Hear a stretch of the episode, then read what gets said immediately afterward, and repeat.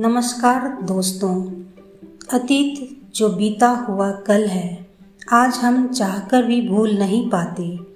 जितना हम उससे पीछा छुड़ाने की कोशिश करते हैं, उतना ही तेज़ी से हमारे आँखों के सामने असंख्य दृश्य अवतरित हो जाती है और हम उसमें खो सा जाते हैं। कहाँ गई हमारी सभ्यता? गई कहाँ हमारी संस्कृति? जो ज़मीन में दफन हुए एक एक लाशों के ऊपर से कफन को खींच लिए। हाय रे मानवता, क्या कफन खींचते समय हमारे हाथ कांपी नहीं? क्या पैर लड़खड़ाए कि नहीं? या मेरा मन विचलित हुआ कि नहीं? हम कितने कठोर, निष्ठुर, स्वार्थी, संवेदनहीन हो गए हैं। कि हम पर कोई प्रभाव नहीं पड़ता है।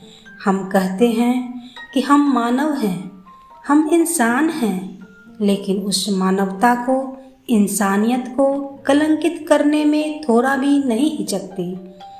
दोस्तों, आप तो जानते ही हैं कि इस कोरोना महामारी ने हमारे अपने सगे संबंधी, दोस्त महीम अड़ोस पड़ोस के कितने सारे सदस्य को हमसे छीन लिया।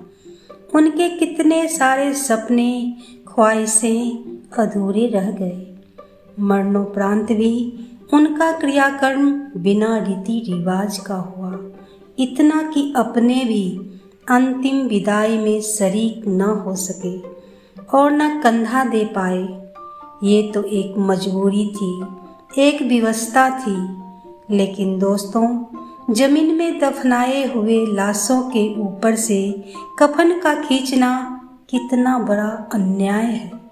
घोर अपराध है। मानवता के नाम पर कलंक है। इंसानियत को शर्मसार करने वाली घटना है।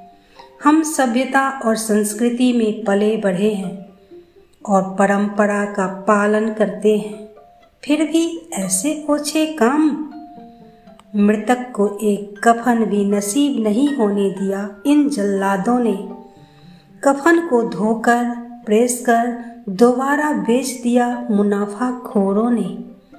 ऐसा करने में प्रशासन का भी हाथ है, क्योंकि वहाँ का उसका फ़ोटो भी आदान प्रदान हो रहा था एक दूसरे देश विदेशों में। अपनी इज़्ज़त को, अपने रसूख को कुर्सी को बचाने के लिए ऐसा कदम उठाया। भले ही इंसानियत तार तार हो जाए। हाय रे मानवता, धन्यवाद।